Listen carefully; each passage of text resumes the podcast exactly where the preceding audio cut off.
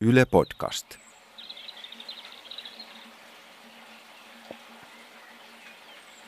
Tuomas, mitäs tämän kevään toukotöistä opit? Mä opin, että, että muokkaamisessa niin pitää erottaa toisistaan maanmuokkaus ja kasvien tappaminen. Meillä on aina nurmia tai aluskasvia, mitä rikotaan viljalle.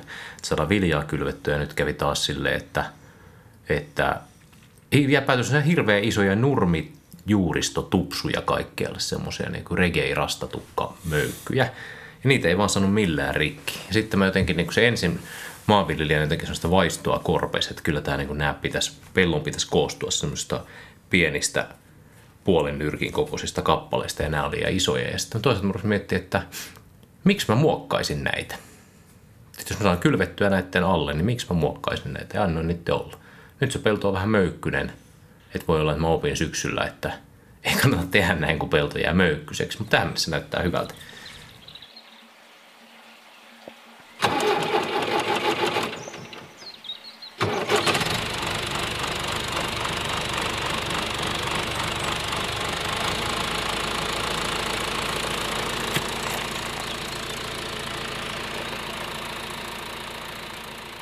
Muokkaaminen on aika voimakas toimenpide. Sille pitää olla hyvät perusteet aina ja pitää tietää, miksi sitä tekee.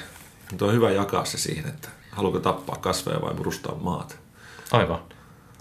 Tänään opin yhdessä hiilivillyseminaarissa, että, että nämä tota, peltojuasiat on hyvin monimutkaisia ekologisia systeemeitä. Ja nyt mä ajattelin, että tässä jatkossa aina ennen kuin mä lähden pellolle jonkun muokkaus- tai tappovälineen kanssa, ja pysähdyn hetkiseksi siihen, että nyt minulla on edessäni hyvin monimutkainen ja monipuolinen ekologinen systeemi. Pitää miettiä, että mitä mä oikeastaan haluan tässä tehdä tässä. Mm. Joo, kyllä, kyllä tämä minullakin liittyy tämän kevään opetukset eniten ehkä tuo muokkaukseen, ehkä vielä enemmän kasveihin. Siihen, kuinka niin kuin eri laisen lopputulokseen voi päätyä eri kasvien kautta. Nyt puhutaan eri keräjäkasveista, jatkuvasta kasvipeitteisyydestä – kun oli eri lohkolla vähän erilaisia tilanteita. Ja, ja tota, esimerkiksi nyt yhdellä lohkolla oli syksyllä huono rukiin jälkeen kylvetty muokkaus retikka, joka lähti hyvin kasvuun ja peitti pellon aika täysin, mutta koska se kuolee pakkasiin, niin keväällä siellä ei ollut enää sitä jäljellä, vaan siellä oli aika voimakas sauna, kukka, voi kukka, jonkun verran ruista jäljellä. Okei, pelto oli ihan rikkaruohoja. Niin sanottuja rikkaruohoja, joita meillä ei ole, vaan oheiskasvi. Aivan niin ne kyllä peitti sen maan ja pelto oli vihreä nyt keväällä, mikä oli ihan hyvä. Meillä Joutsunossa Tyynän tilalla päästiin pellolle tuossa tota 15. päivä toukokuuta ensimmäisten muokkausten kanssa, että kun kohtuullisen myöhään, eli sitä ei menty, kun oli sateista ja kylmää. Mutta sitten huomasin, että ne kyseiset kasvit ei kuitenkaan niin kuin ihan hirveästi kasvattaneet juuria – ne ei murustanut maata. Ja sitä kun sitten muokkailtiin tässä, niin se lopputulos oli aika, aika heikko. Ne ei tuntunut, että ne olisi harjoittanut vettä valtavasti. Ja tämä ero oli dramaattinen siihen, kun toisella lohkolla oli ruis, jonka rikoin, koska se oli syksyllä päätynyt aika voimakkaasti noiden kahukärpästen syömäksi – se jäi harvaksi. Se, kuitenkin talvehti kohtuullisen, se oli harva. Niin en sitten jättänyt sitä, koska se olisi voinut johtaa vaan, vaan taas voimakkaaseen oheiskasvitilanteeseen ja, ja ehkä huonon pölyttymisen vuoksi torajyviin ja näin. Niin rikoin senkin sitten. Mutta kun se oli edessä harva ruis, jonka se oli vähän, seassa oli vähän syysrypsiä, niin se rakenne oli aivan toinen. Ja nämä, näiden lohkojen välillä oli 100 metriä eroa ja historiassa on toki jonkun vaihtelua, mutta ei niin merkittävästi.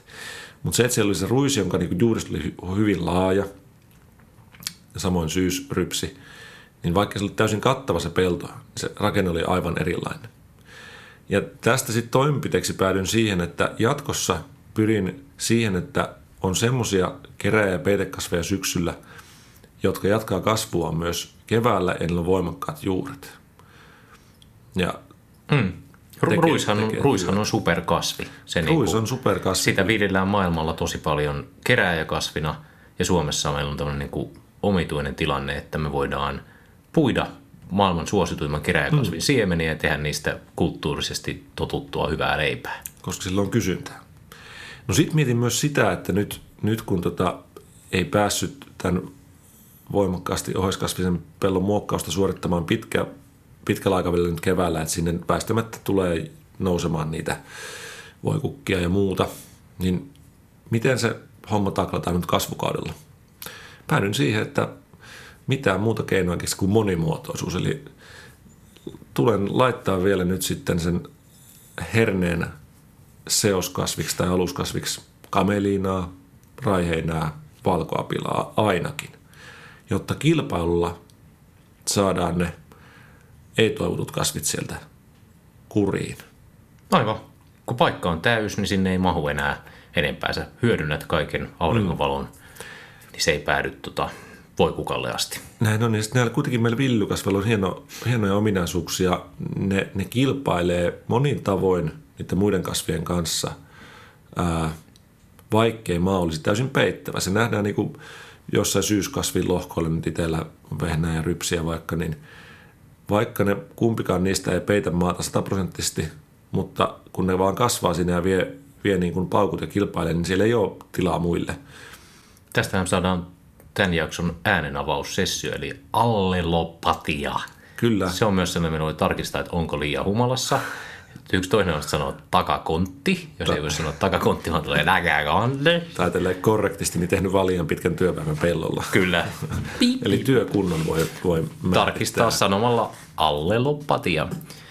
Ja toinen sana on tietenkin tämä regeneratiivinen, jota pyörittelemme tässä koko podcastin. Sitten on myös semmoisia vähän kohta kiellettyjä sanoja kuin neonikotinoidi.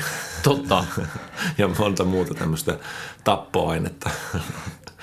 Mutta joo, oma opetus oli se, että moni lajisut tulee, tulee, tulee hyödyntää. Ja se on aika meillä niin kuin, luulen, että tämä on yksi sellainen asia, jota tulemme myöhemmin kiikkustuolissa ja laitureiden kanssa ihmettelen, että miten saatettiin joskus Ville vain yhtä kasvia kerrallaan pellolla, että, että miten se on ollut mahdollista. Ja just niin kuin tässä niin, eikö siinä käy niin, että, että luonto kuitenkin haluaa sen diversiteetin? Mm. Sitten sinne tulee niitä oheiskasveja hirveästi, mitkä on se, mitä me ei toivota. Ja mm. sitten me selitetään niille seuraavan päivityssukupolven viljelijöille. Se on vähän, että jos meillä on nyt iPhone joku kakkonen, no iPhone vitonen tai näin, niin, niin selitetään, että meillä oli kuule semmoisia tappoaineita. Niitä saa tapettua erilaisia kasveja. Kyllä niissä valitettavasti osa meni pohjaveteen ja aiheutti non-Hodgkins lymfoomaa ja kaikkea tämmöistä muuta, mutta niillä sai kyllä paljon asioita tapet. Niitä kutsuttiin sideiksi, herbisidejä. Niitä oli kasvin tappoaineita ja hyönteisen tappoaineita ja sienen tappoaineita. Etenkin siinä valossa tämä monokulttuuri tuntuu tosi oudolle, kun on juuri tänään kuullut yhden huippuekologin Anneliisa Laineen esityksen tästä aiheesta ja vaikutuksista. Ja tullaan laittaa se video teille jakoon tonne meidän sivulle, voitte käydä katsomassa, mutta se oli kyllä hieno tiivistys, kyllä, mihin siis monimuotoisuus pystyy. Ja kun sitä ajattelee, että omat monimuotoisuuskokeilut on välillä vähän jotenkin niin kuin far out siinä mielessä, että, että kylvää rukiinalle vaikka mesikkää ja ap, mm. kahta eri apilaa, mutta siellä olikin sille, että vasta kun lajeja on yli kahdeksan, Joo. niin rupeaa tapahtuu. Ja 16-60 lajia olisi Joo. hyvä. Niin siinä niin 60 lajia rupesi kuulostaa siltä, että tämä helpottaa suunnittelua ihan hirveästi, koska tämä vaan tarkoittaa, että laitetaan kaikkia lajeja, mitä Joo, vaan tulee Joo. mieleen. Käykää tsekkaamassa Jenan koe, ää, Jena Experiment semmoisen video suoratoistopalvelun, niin sieltä löytyy tosi hyvä video aiheesta. Se on klassinen koe Saksassa. Tämä on ehkä semmoinen juttu, minkä itse on... Niin kuin, se, ei, se ei ole se Stanford Prison Experiment, se on sitten se toinen. Ja se liittyy enemmän osaamisen kehittämiseen. Kyllä. Mutta tämä on ne juttu, minkä itse ajatellut tänä vuonna laittaa rantaliksi tilalla, eli tämä monimuotoisuuden ja sen niin kuin. kylvöseoksessa mennään, nyt, nyt lähtee lapaista nimittäin. Olen jo kolme eri jotta sitten saanut siemeniä tota, näitä piensiemeniä liikkeeltä, koska tota, ei tämä riitä vielä, nyt vielä, tulko, laittakaa lisää tulee. Ja, ja tota, se, se tulee olla hauskaa. Kylvin nimittäin syysvehnän Se alus... on niin Billy Idol henkisesti, with a rebel yell. He said more, more, more. Ky- ky- kyllä. Lisää monimuotoisuutta. Niin. joo, joo. No, tota, musateemasta täytyy sanoa tuossa, tota, että kuinka, kuinka niin kuin pinttynyt nämä, nämä yksipuoliset kasviseokset meillä on on niin tota, esimerkiksi siis tiedät tämän, tämän tota, Nurmissa on aika tyypillinen Timote ja Apila. Apila tota, seos, mikä on, no Mutta se on monipuolinen, siinä on kaksi lajia. Siinä on kaksi eri lajia eri suvusta, kyllä. Mikä on sitten se, se on vähän hankala hoitaa, jos haluaa käyttää tosi paljon typpilannutteita. Mm. En tiedä miksi. Niin kannattaa pelkistää se vaan siihen timoteihin, se on helpompi niin. hallita. Talvehtiminenkin voi olla epävarmaa ja kaikkea. Mutta siis kuuntelin tuossa yksi, yksiltä, tota, kun rupesi vähän väsy painaa ja piti kylvökone kuitenkin laittaa trimmiin, että aamulla pääsee kylvämään. Ja siinäkin juuri tein monilajista seosta on, on kylvö. Koneessa on kaksi kylvöyksikköä, niin pystyy kylvämään aika hauskoja miksejä. Ja kuuntelin sitten ton Children of Boodomin uuden, uuden levyn, mikä, mitä hän on vielä tsekannut. Ja siellä oli tämmöinen kappale kuin Under Grass and Clover, eli, eli, eli heinen ja apilan alla. Eli näin, näin syvälle se on juurtunut, että se jopa tulee sanotuksessa vastaan. Mutta Mut jos se olisi ollut un, Under Medic and Alfalfa. Niin, niin, niin, niin se, se on paljon hauskempi. Totta. Kyllä. Sitten siitä tuli heti mieleen, että, että yhden tota, äh, tämmöisen vähän popimman hittikappaleen voi vääntää.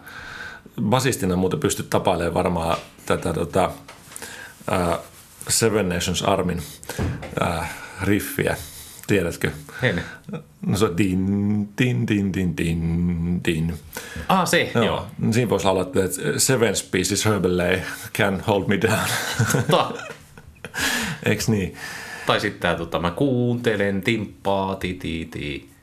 Niin, se on vaan Timotei. Se on vaan Timotei. Joo, joo. Tosi monotonista verrattuna Ti, ti, ti, ti, ti, Tuommoiseen Podomin kaltaiseen heavy-musiikki ja tematiikkaan sopii hyvin, kun siellä aloitetaan usein ne, ne on niin hiffannut kuitenkin tämän syvien maanäytteiden merkityksen, kun siellä aletaan monesti tämä Six Feet Under. Totta, ai ne puhuu siitä. niin, niin, kahden metrin syvyydessä. Ja myös tämä niin kuin mikrobimuumiot. Niin. Muu, muu, muu, tota, se on joskus maininnut, että on, on hmm. tämä niin kuin, orgaaninen on maassa niin kuin kuollut tai hyvin kuollutta, hmm. niin kuin dead tai very dead. Totta. Sitä jos, jos semmoista ei ole semmoista niin kuin maaperätieteilijöiden heavy bandia, niin tota, semmoinen se nimi voisi olla vaikka Soil. Nyt Ruotsissa on Soilwork. Totta. Maaperätieteilijöiden seuraa aika hyvin ottanut kyllä tämmöisen heavy-tematiikan haltuun. Niillä on se hieno paita mm. maan mielessä, oot varmaan nähnyt. Oh. Joo. Tämmöisiä kyllä. hyviä oppeja, oppeja tota, tämän kevään kevättöistä. Mitä te kuuntelijat olette oppineet? Laittakaa Twitterissä tulemaan aihetunnisteella maanviljelijän tietobaari. Kyllä, ja viimeisessä jaksossa käsitellään myös kysymyksiä ja mm. teidän mm. oppimisjuttuja. Ja ehkä niitä saadaan käydä Twitterissä läpi muutenkin. Varmasti käydään.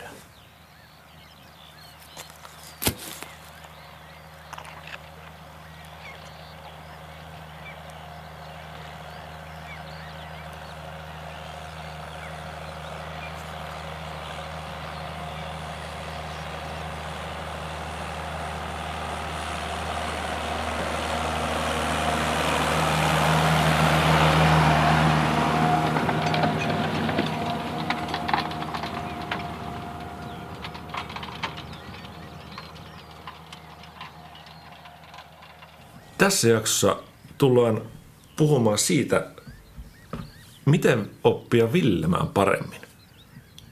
Nopeammin ja korkeammalle paremmin. Ja tehokkaammin. Jatkuva parantaminen kuuluu, kuuluu kyllä me, meidän tekemiseen aika lailla ja kyllä varmaan jokaisen niin kuin viljen, joka aikoo jatkaa ammattiaan.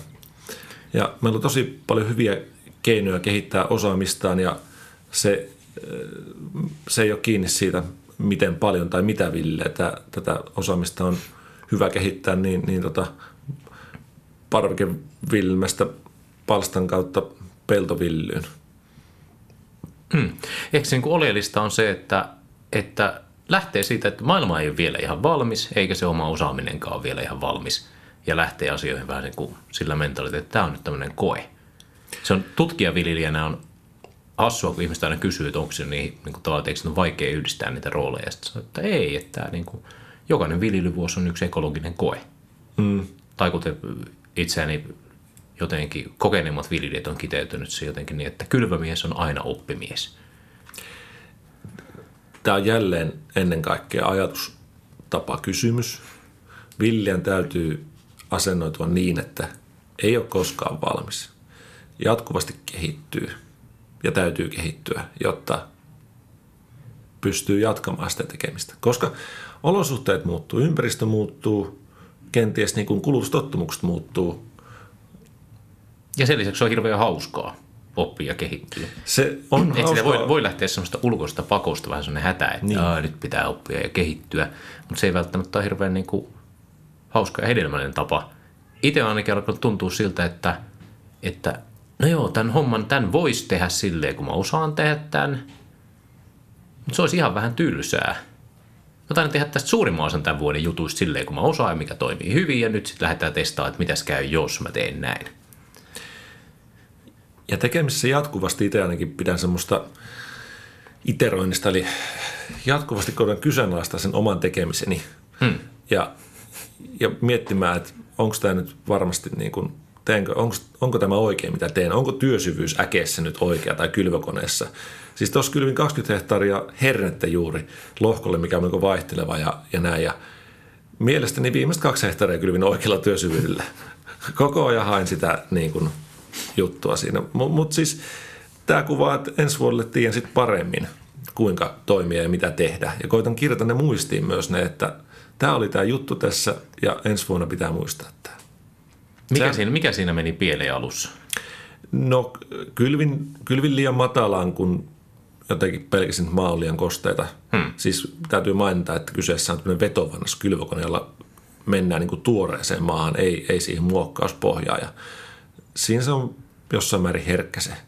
se että siinä pitää Aivan kun sillä voi niin kylvää maailman tappiasti. Niin, kun se menee syvälle ja sitten nousee sellaista kokkaretta. Ja sille, jos kylvät liian matalaan, niin se siemen jää niin kuin löyhää maahan ja se ei ole hyvä juttu.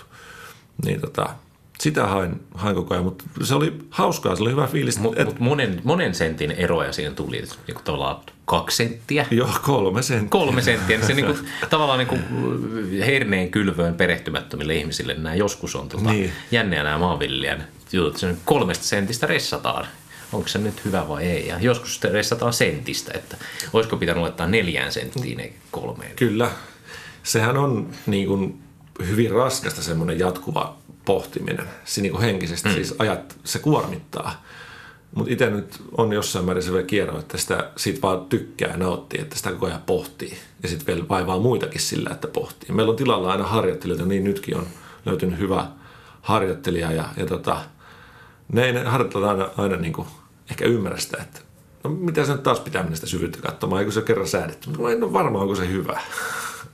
Mutta sitten kun sä rupesit miettimään, että onko se hyvä, niin mitä sä teit? Sä menit sinne ja pys- pysäytit koneen, nousit kyydistä ja rupesit kaivelemaan, että mihin ne jyvät oikein menee tai herneet. Mm. Mitä sitten sä havaitsit? Kävin vähän eri puolella siis sitä, kun maaleit vaihtelee ja muut, niin kävelin aina, se rundi otti varmaan kuin 50 minuuttia. Kaivoin esiin ja otin saksimitan ja katoin, että tämmöistä se on ja eri kohdissa. Ja tein, tein sitten koepetojakin tietty, että kokeilin niin hmm. tylysti liian syvälle ja liian pintaa ja näin. Ja koitin löytää sen optimin niin, että ää, ei tulisi sitä niin kuin, ei tulisi se niin kosteta maata, että se muovaantuu, vaan niin, että se aina murustuu. Hmm. Sitä haettiin. Sitä. Ja sitten siihen, liittyy niin kylväajankohta, maan kosteus, pikkasen niin kuin ennuste, sääennuste seuraavalle viikolle, tuleeko vettä vai ei. Ja, kaikki tämä. Ja muokkaus on tosi hyvä esimerkki. Siitä ollaan monesti puhuttu ja tullaan puhumaan, koska se on niin, niin kuin, ää, herkkä toimenpide ja voimakas samaan aikaan. Niin, siis sehän on silleen, että monessa, monessa kulttuurissa maanviljely kite, kiteytetään just niin kuin maan muokkaukseen. Se on tillage agriculture, mm. tai sitten se on ranskaksi, mikä se nyt on, labeur. Onko meilläkin sen takia niin kuin kultivaattori, kultivointi? Niin, niin. Ehkä. Mutta toi niin kuin avaa mun mielestä sitä aika kivasti, että, että tässä maanviljelyssä loppujen niin kuin säädöt on aika pieni, on senteistä kyse, ja sitten ne niin kuin siihen vaikuttavat tekijät on tosi laajoja. Niin kuin, että mikä on tuleva sää, miten tämä kuivunut mm. tämä pelto, miten tässä lohkossa on vaihtelua ja kaikkea tämmöistä. Niin ja tällaisia päätöksiä tulee maataloudessa tosi paljon. Mutta jos, jos tuo lähtee miettimään tuota osaamisen kehittämistä, niin musta kuulosti, että sä kehitit tuossa osaamistasi tekemällä havaintoja, pohtimalla sitä ongelmaa, miettimällä ehkä sen ongelman niin syitä, sitten sä teit jonkun ratkaisun ja sitten sä katsoit taas, niin kuin teit havaintoja, korjaantuko ongelma. Se on niin kuin ihan klassinen ongelmanratkaisukehä ikään kuin sulla käynnissä. Nimenomaan se on käynnissä, koska tähän kuuluu se, niin kuin tässä tapauksessa taimettumisen tarkkailu. Ja omalla ja meidän kohdalla tähän liittyy vielä se osaamisen jakaminen, eli se, että tota, siitä viestitään muille. Mut Miten kävi? Tiedätkö, mitä sä olisit voinut tehdä tälle jälkiviisasti, varsinkin toisen juttuja on hyvä kommentoida. Sä olisit voinut tehdä sille, kun sulla on ajo-opastin, että sä teet silleen, että sä lyöt tietyt säädöt tähän pak, ja sit sä ajat yhden kaistan, jätät tyhjää yhden kaistan, tuu takas toisen, ja kolmannen vedät vaikka kolme kaistaa nyt viiteen senttiin, ja sitten vedetään kolme kaistaa kahdeksaan senttiin, tai jotain. Ja sitten kolme kaistaa kolmeen senttiin, se olisi ollut kolme, viisi, kahdeksan, josta kolme ja kahdeksan olisi ehkä ollut ihan järjettömät, ja viisi olisi ollut ihan hyvä. Ehkä. No nyt merkkasin maaston kuitenkin ne. Mm. En, en tota, merkannut opastimeen, mutta maastoon ne muutoskohdat sille karkeasti. Sitten voin hieman katsoa, niin kuin, mitä tapahtuu. Mutta sellaisille ihmisille, jotka ei ole niin kuin kasvaneet tota 80- ja 90-luvun maatiloilla, niin tämmöinen toiminta on ihan niin kuin against the grain niin sanotusti. Ei tämmöistä tehdä. Ja mullakin on itsellä niin kuin jatkuvasti aina semmoinen niin kuin hirveä, hirveä kynnys pysäyttää kone, nousta koneesta ja katsoa, että mitä tämä vehi oikeastaan teki. Se on enemmän semmoinen, että nyt vaan mustaa äkkiä pellolla. Hyvältä näyttää. Tämä ei ole rikki, ei, ei säädetä. On se, se on paljon myös vireystila kysymys. Mm. Silloin kun jaksaa, niin tähän tulee tehtyä, mutta, mm. mutta sitten niin kun tota, jos on väsynyt loppuilta, niin sitten se säätämisen määrä vähenee kyllä. Mm. Ja, ja usein sitä ennakoikin hieman niin, että tota, panee säädöt kuntoon silloin, kun skarppina ja sitten antaa mennä vaan. Aivan totta, sitä ei ole niin kuin vireimmillään oppimaan siinä vaiheessa, kun pitää painella menemään ennen ukkoskuuroa hyvää maahan. Ja tämä kyllä vaikuttaa myös suosiin semmoisia ajoituksia, teknologioita ja ratkaisuja ja järjestelmiä, jotka niin kuin mahdollistaa sen täsmällisen säätämisen. Sillä pitää ainakin melko herkkä sille. Siis, puimurin, Juuso on, sää... Juuso on herkkä. puimurin säätäminen on niin kuin herkkä homma ja olet käynyt siitä kurssejakin, sitä on yhdessä paljon pähkelty, mutta se on, niin kuin, se on ehkä huipentunut huipentuma tässä säätämisessä, kun sitä voi säätää niin kuin loputtomasti lopulta. Kyllä, ja siis niille ihmisille, jotka ei, ei ole puimuria säätänyt, niin puimurissa se just se kiusallisuus on se, että siinä voi säätää niin kuin montaa asiaa ja niillä on ristikkäisvaikutuksia. Siellä voi säätää kuinka kovaa ajaa kasvustoon, sitten voi säätää puintikelan väliä ja nopeutta ja kaiken näköistä. Ja sitten näillä on niin kuin seuloja pitää säätää, että saa puhtaan tuloksen, ja nämä kaikki vaikuttaa toisiinsa. Mutta mä kuvittelin, että tämä on vaikea tapa, vaikea asia säädettäväksi, kunnes mä juttelin kanadalaisen kaverin Tonin kanssa sen laidun systeemeistä. Ja se rupesi selittämään niin kuin tavallaan sitä, että kun hänellä on ollut vaikeuksia selittää hänen harjoittelijalle, että miten siirretään eläimiä mahdollisimman pienellä stressimäärällä yhdeltä laitumelta toiselle. Ja milloin niin kuin tiedettiin, minkä kokoinen uusi laidun annetaan eläimelle. Niin kuin tavallaan siinä tulee vastaan jo pelkästään se, että säädetään jokin kone sopimaan luontoon, niin kuin puimuri tai muokkauskone, vaan siinä lähdetään säätämään ja katsotaan, miten se reagoi se luonto, tässä tapauksessa tuotantoeläimet tai laidun ja sitten muutetaan sen perusteella omaa toimintaa, kunnes on saatu tila halutuksi, eli eläimet, siirret, eläimet saa kohdassa sen verran painetta, että ne lähtee liikkeelle ja liikkuu mukavasti toiselle laitumelle, joka on mitotettu passelin kokoiseksi sen perusteella, mitä ne eläimet on syöneet eilen. Se sanoi, että se yritti joskus kirjoittaa siitä ohjeet, ja sitten kun ne ohjeet alkoi olla neljä sivua, niin se tajus, että tämä on niin moni, ei tätä voi vaan niin kuin kirjoittaa, tämä pitää näyttää.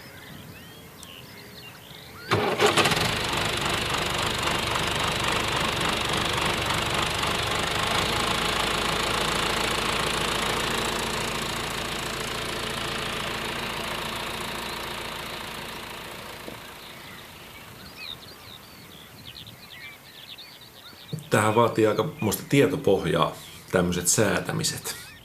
Ja nyt kun sitä osaamisen kehittämistä, niin niin tota, jostain se tieto on hankittava. Meillä on aika hyviä lähteitä nykyään. On, on tota, kirjoja, kursseja, koulutuksia, hankkeita, toisia, YouTube. mm, toisia villiöitä. Mm. Ja mä vähän niin kuin luulisin, että se toiselta viljelijöiltä oppiminen on se avainjuttu näissä niin monimutkaisissa asioissa. Vähän niin kuin se, että, että sitä voi yrittää lukea ohjetta, että näin sä siirrät eläimiä tai mietit laitumen koon. Ja voi sen hahmottaa, ja ainakin kun on itse tehnyt vähän virheitä, niin alkaa oppia. Mutta se oppii paljon paremmin sille, että katsoo, kun joku toinen tekee sitä. Niin kuin viljelijöiltä viljelijöiden oppiminen. Ja siinä on nyt sitten ongelmana se, että se on joskus hidasta se viljelijältä viljelijöiden oppiminen. Ja viljelijät oppii myös tavallaan toimimattomia juttuja toisiltaan. Niin, siinä on pien, pien riskit siihen. Sinänsä se tietopohja pitää olla vahva. Mm. Itse en ole vetänyt tätä villyosaamisen kehittäminen Osmo-hanketta, mikä on ollut ehkä yksi ihan parhaista hankkeista tässä maassa. Toki itsekin siihen osallistunut, mutta voimme sitä kehua ja uskon, että kaikki muutkin siihen yhtyy. Mutta tota, mikä siinä oli semmoinen niin kuin kulminaatio, että milloin huomasitte viljelyn osaamisen kehittyneen kaikkein eniten? Silloin, kun se asiat menee sen niin kuin viljelijän omien korvien välin läpi. Se on niin kuin se, se on hauska se, miten se nyt sanoisi? Se pitää ensin mennä jotenkin korvien väli ja si- sitten monella viljelijällä sen pitää mennä käsien kautta vielä siitä. Mä oon monessa jyvässä tai monella kertaa niin kuin selittänyt tämän tapauksen yhdestä ete- eteläpohjalaisesta viljelijästä, joka tota, jos tätä kuuntelee, niin nyt saa kunniaa tästä asiasta. Niin tota, se vaan niin oppimiskehä oli niin uskomaton. Me opetettiin, että miten mitataan maan vedenläpäisykykyä.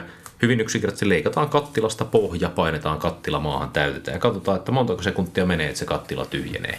Eli kuinka paljon menee aikaa, että 10, ei kun anteeksi, 100 milliä vettä imeytyy maahan. Ja se Vilja kuunteli vähän skeptisesti ja katteli, että miten tämä homma menee ja vähän, että miten toi homma toimii. Ja sitten seuraavaksi tilaisuuden jälkeen oli mennyt kotimatkalla kaupan kautta ostanut sieltä kattilan, sahannut verstaassa siitä pohjan pois, terottanut sen seuraavana aamuna about viideltä lähtenyt pelloilleen, käynyt muutaman pellon läpi, mitannut miten vesi imeytyy siellä ja todennut, että joillain pellolla se imeytyy aika huonosti, kaivannut pikkusen kuoppia, katsonut, että se pohjamaa imee vielä huonommin vettä kuin pintamaa, ruvennut miettimään, mistä se johtuu, ajanut kyntöauran pellolle ja lähtenyt katsomaan, että miten kyntö vaikuttaa veden imeytymiseen, toistanut näitä mittauksia ja todennut, että se on se kyntöauran vakopyörä, mikä vaikuttaa eniten tähän maan niin kuin tiivistymiseen, että kyllä maan laskelmathan oli ihan oikeassa, näin tämä menee, ja sitten siitä noin viikon päästä olikin hankkinut paremmat renkaat siihen kyntöauraan ja tarkistanut vedenläpäisymittauksilla, että ongelma on korjaantunut. Tämä on niin aivan, aivan häkellyttävä. Po- pohjalaisella tuohon kesti se mitä kaksi päivää. No siis se, siinä meni päivä siihen, niin että tapahtui niin. korvien välistä käsiin, takas korvien väliin, päädytty ratkaisuun ja sitten viikon tai kahden päästä on tehty jo havainnot, että toimiksi. Mahtavaa. Hämäläisillähän tuohon menee niin kuin... Pari villykiertoa. Ehkä joo, tai sukupolvi tai kaksi. Itse huomannut, niin. että tota, parhaimpia oppimis- Puoliksi ja osaamisen kehittämishetkiä on, on tota, ne, kun on käynyt jollain tilalla kaivamassa vähän kuoppia pellolle tai ollut joku tilaisuus jossain päin. Ja sieltä tulee kotiin ja menee saman tien omalle pellolle katsoa, että millä täällä näyttää. Joo. Ja saattanut naapurit ihmetellä joskus, kun tota illalla pimeässä auton ajovaloissa kökin siellä pellolla ja tota kaivan kuoppaa ja katon. Ja se on semmoista itsen kalibrointia, niin kuin, että ai, näin tämä toimenpide vaikuttaa ja se, se on niin kuin välittömässä muistissa se tieto ollut sillä.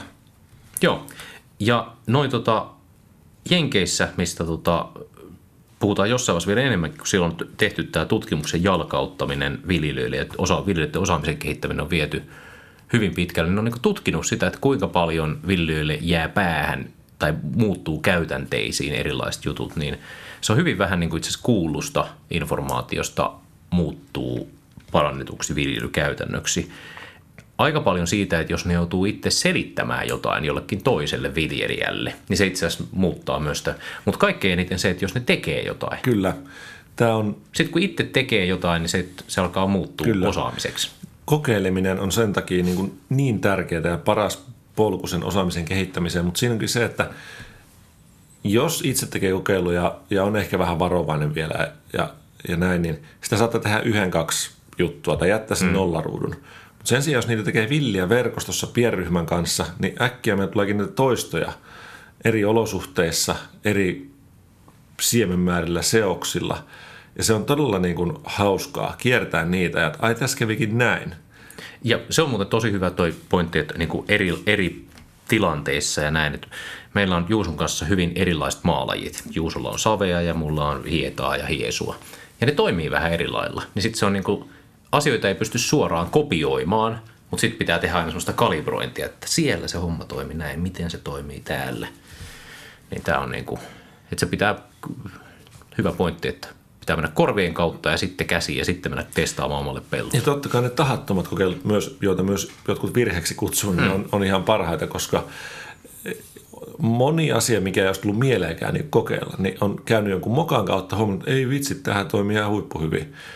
Ja mm. sitten se tota, tulee käytännöksi. Tai vähän sovellettuna ehkä. Mikäs tuleeko mieleen jotain tämmöistä tota, Tulee. virhettä? Vuonna, no siis sanotaan vuonna 2012 mulla oli härkäpapua pellolla, josta no nyt jälkikäteen on ymmärtänyt, että siellä oli salaajan järjestelmä, joka oli täysin tuhoutunut. Mutta 2012 oli märkä vuosi ja tota, en saanut korjattua sitä härkäpapua. Sitten mä ajattelin, että mitä mä tälle teen, että tämä jää nyt kasvipeitteiseksi talven yli tai niin kuin ihan käsittelemättä. Siellä on härkäpapua ja raiheinää ja siinä vaiheessa mä en ollut vielä tehnyt tätä, että mä annan kirjakasvien olla häiriytymättä talven yli. Ja keväällä rupesin muokkaamaan hyvin niin kuin ongelmallisesti muokkau, tavallisesti muokkautuvaa hiuenmaata. Ja se meni ihan niin kuin oli niin kuin, ajattelin, että nyt on niin kuin, millä mantereella mä oon. Mä oon nähnyt valokuvia jostain Brasilian hmm. maista tällaisina, niin kuin aivan mahtava mururakenne ja näin. Ja siinä rupesin mä miettimään, että mi, mi, mitä tässä on tapahtunut? Miksi tämä on ihan erinäköinen kuin mun koko niin kuin, muistissa tämä homma. Ja se ainoa juttu, että tämä oli, tota, tässä oli härkäpapua ja Italian raiheinen, jotka sai olla häiriytymättä talven yli. Ja tämä on aivan niin kuin matoja täynnä ja, ja kukkamultainen. Niin, mutta siinäkin ehkä se sama kehä, että piti pysähtyä ja tehdä havaintoja. Nyt tässä meni jotain toisin. Miksi? Tarkkailu on avainasemassa tässä just se, että kysyy itseltään miksi ja miksei myös kaverilta, että miksi. Niin.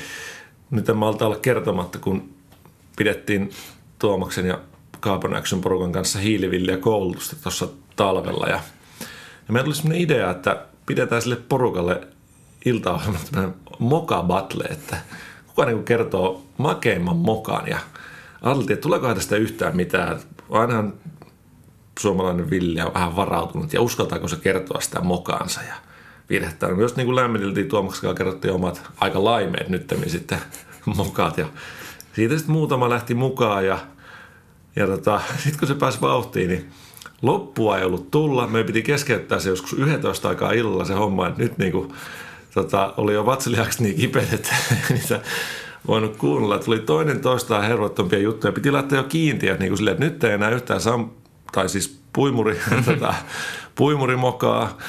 Nyt on kylvämokat kuultu ja tota, lantamokat. Aivan, aivan niin kuin mielettömiä juttuja. Ja terveistä vaan muun muassa Jannelle tota, Liminkaan, joka voitti. Ja, ja sitten tota, kyllä, kyllä Heikiltä tuli myös aika monelle repertuaari hyviä mokia, mutta siinä oppi varmasti kaikki. Joo, siis sitähän sanotaan, että virheistä ihminen oppii. Aina ja, muiden virheistä. Ja viisas ihminen oppii muiden virheistä. niin, kyllä. Et, et, tota, ei kannata pelätä niitä virheitä. Kannattaa mieluummin taltioida kertoa muille se. Hmm. Siitä se osaaminen kehittyy.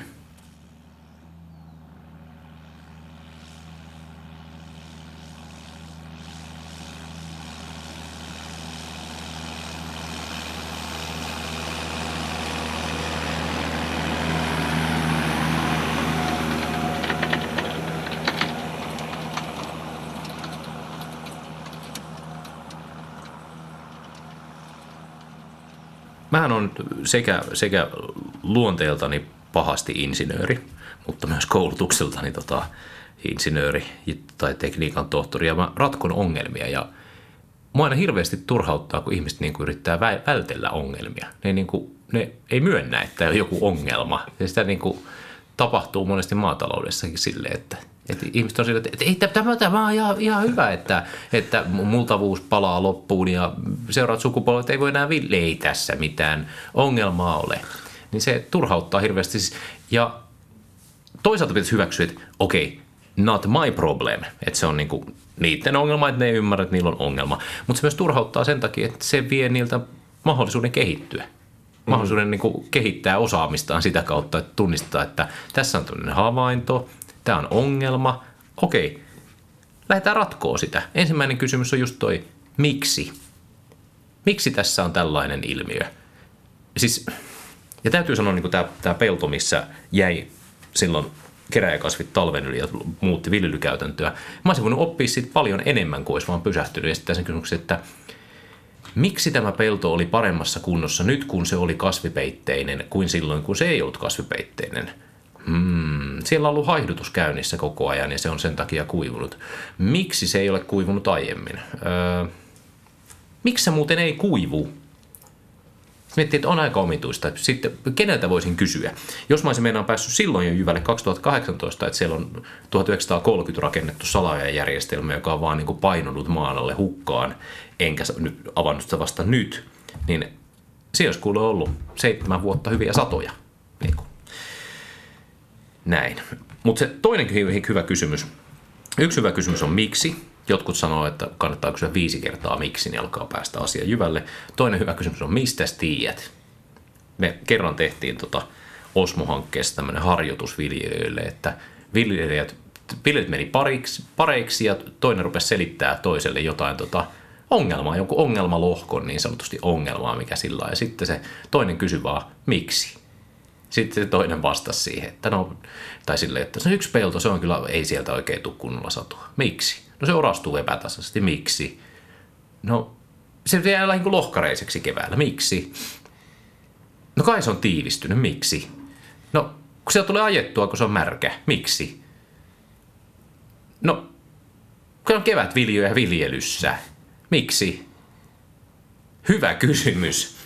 Ja sitten toinen hyvä kysymys on sen jälkeen, että mistä tiedät? Eli tavallaan, niin mistä lopulta tiedät, että se ongelma johtuu tästä. Hmm. Eli haetaan se perimmäinen syy. Perimmäinen syy ja sitten haetaan joku sellainen mittari tai mikä on niin kokeilu, jonka sä voisit tehdä. Niin, niin ettei vaan hoideta oiretta. Se on melko tyypillistä mielestäni vallitsevassa villytavassa, niin hoidetaan oireita monenlaisella eri, erilaisella kemiallisella tuotantopanoksella –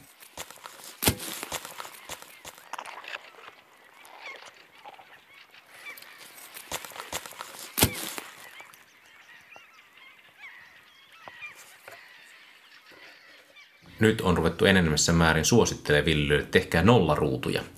Ja siis nollaruutu tarkoittaa sitä, että älkää tota, laittako lannutteita ja torjunta-aineita johonkin kohtaan, niin näette, miten siellä hommat toimii ilman näitä. Ja tota, siihen on hirmuinen vastustus, koska ollaan sitä mieltä, että se, että se, siellä kasvaa vain rikkaruohoja silloin, ja, tai oheiskasveja, että se homma ei vaan toimi.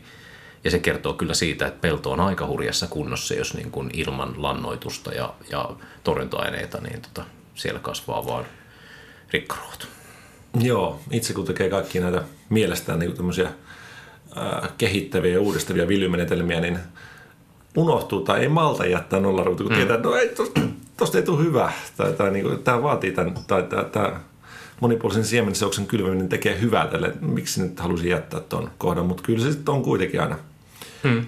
ja hyväksi. Tietty luomuviljelyssä lannotusporraskokeet on vähän hankalia. Mä oon itse asiassa monta vuotta ajatellut, että pitäisi tehdä sellainen muokkausporraskoe, missä kävisi talikolla vetämässä semmoisen metri kertaa metri tai metri kertaa kolme metriä alue, minkä niin muokkaisi aivan maksimaalisesti kuohkeuttaa sen talikolla niin kuin puutarhamaan johonkin 30 senttiin ja katsoo, kasvaako paremmin vai huonommin ja miten kävi matojen ja niin poispäin. Se on ihan paikallaan.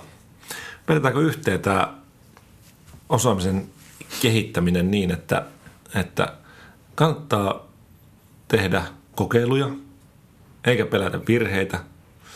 Kannattaa toimia pienryhmässä muiden viljelijöiden kanssa. Siihen riittää vaikka yksikin naapuri. Ja kaiken taustalla kannattaa hankkia tietoa eri lähteistä. Ja niitäkin me tullaan laittaa meidän tota sivustolle nähtäväksi. Ja kertokaa, miten te olette parhaiten oppineet viljelystä. Ja jakakaa myös niitä tota, virheitä, hauskoja mokia Twitterissä tai sähköpostissa meille. Aivan. Sitten jos laittaa hashtagiksi maanviljelijän tietobaari, niin tota, huomataan ne. Voi olla, että on paras palkitaan. Ehkä. Ja samat hommat pätee siitä, että on, on niitä hehtaareita sitten satoja tai on sitten puutarhapalsta. Tekee havaintoja, tekee kokeiluja, vaihtaa kokemuksia ja hankkii tietoa. Tarkkailee. Tarkkailee. Kiitos ja kuulumiin. Viljelmisiin.